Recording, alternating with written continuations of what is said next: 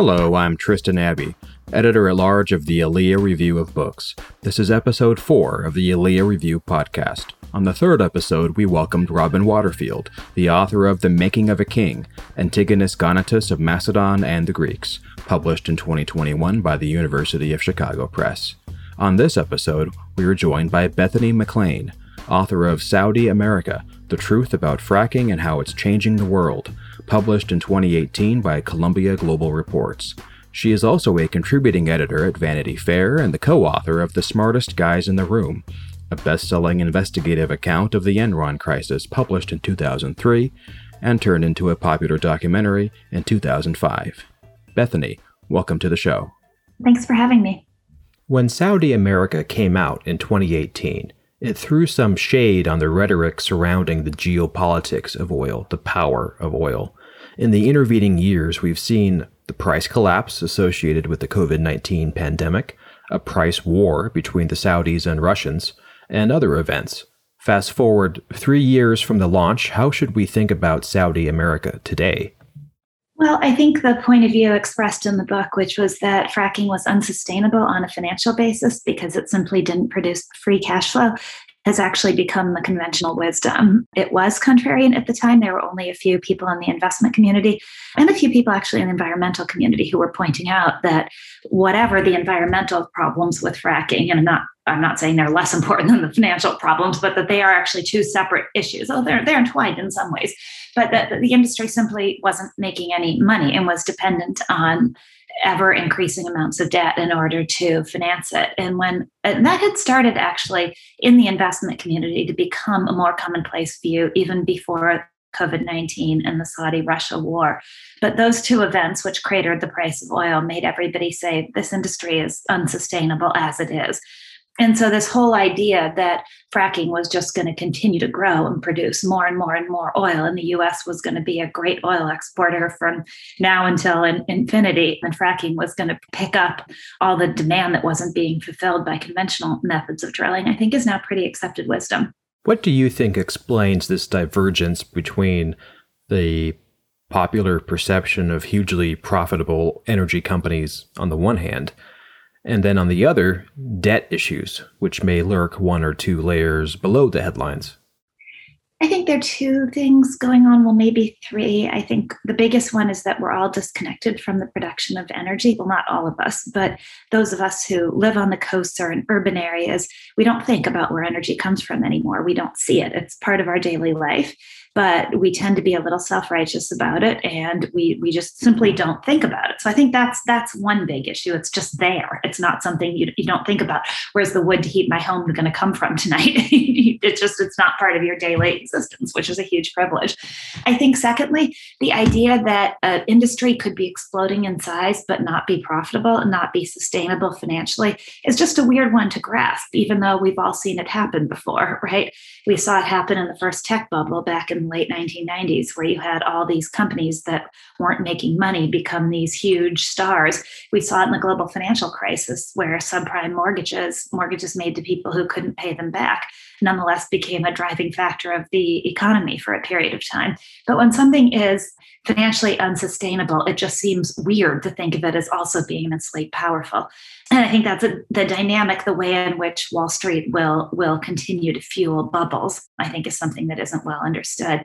And then I think thirdly, there's been so much money made in fracking by people, and so you think, wait, wait, wait, wait, wait, how can all these people be getting rich? And I'm reading about these billionaires buying ranches here and there and buying sports teams, and this company that just sold for billions of dollars, and it doesn't make money. No, no, no, that just that just doesn't make sense. So I think those are the those are three incongruities. But how do we explain this apparent contradiction between buying the teams and buying the ranches on the one hand and then wrestling with these debt problems on the other? What is mechanically happening here? What's what's mechanically going on that allows this to happen?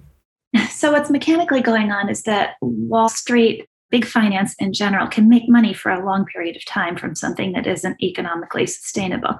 So, Wall Street firms make a ton of money selling debt in a very low interest rate environment. Anything that pays a little more yield is appealing for buyers. And so they'll buy the debt. Private equity firms could make a lot of money for a long time by essentially financing startups in, in fracking, helping people assemble huge parcels of land, and then selling that company to another publicly traded company for stock which was overpriced because everybody believed this was going to make money eventually.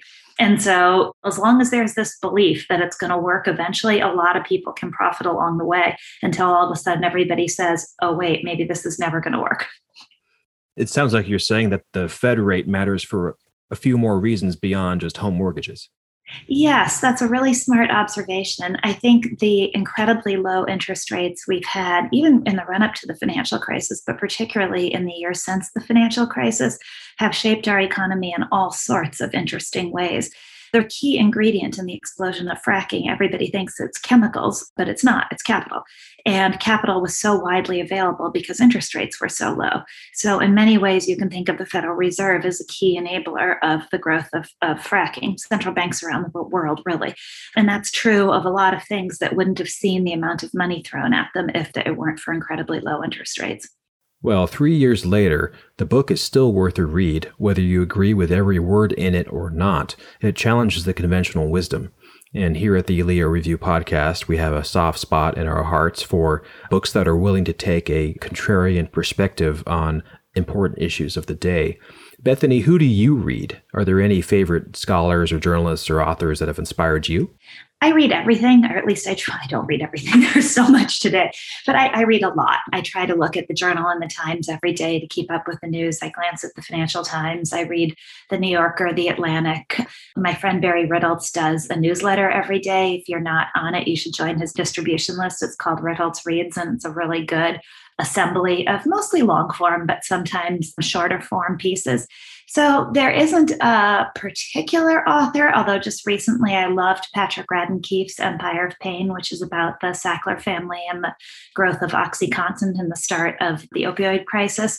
So I wouldn't say I have a particular author who I gravitate toward, but I but I read a lot. And I think it's it's really important to read a lot of things that challenge you and that push your brain in different directions and to read good writers because reading good writers is a way of becoming a better writer yourself. Well, two final questions. First is what's your favorite novel? And the second is what are you working on now? So, I would say my favorite novel of late, I tend to have a little bit of recency bias, is probably All the Light You Cannot See, which I thought was just a remarkable, incredibly well told story that's centered in World War II and the in the years after that. And it's just beautifully written and also one of those books that you don't want to put down.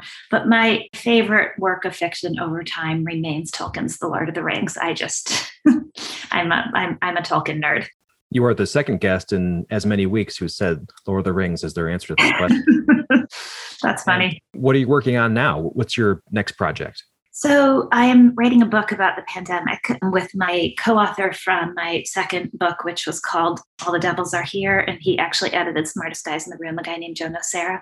And so, we are writing a book about the pandemic that is less a blow by blow of the pandemic and really meant to look at how the pandemic exposed problems in our economy and our society that were brewing even before COVID 19. And so, what we hope is that it will help explain the world as it is post pandemic. Well, thanks very much for your time, Bethany. The book is Saudi America Truth About Fracking and How It's Changing the World. We hope you'll join us next time when your next book comes out. Thank you so much for having me on, and I'd love to do that. Have a great day. This interview was conducted on June 21st, 2021. I'm Tristan Abbey with the Aleo Review of Books. Join us online at www.aleoreview.com. That's www.aleoreview.com.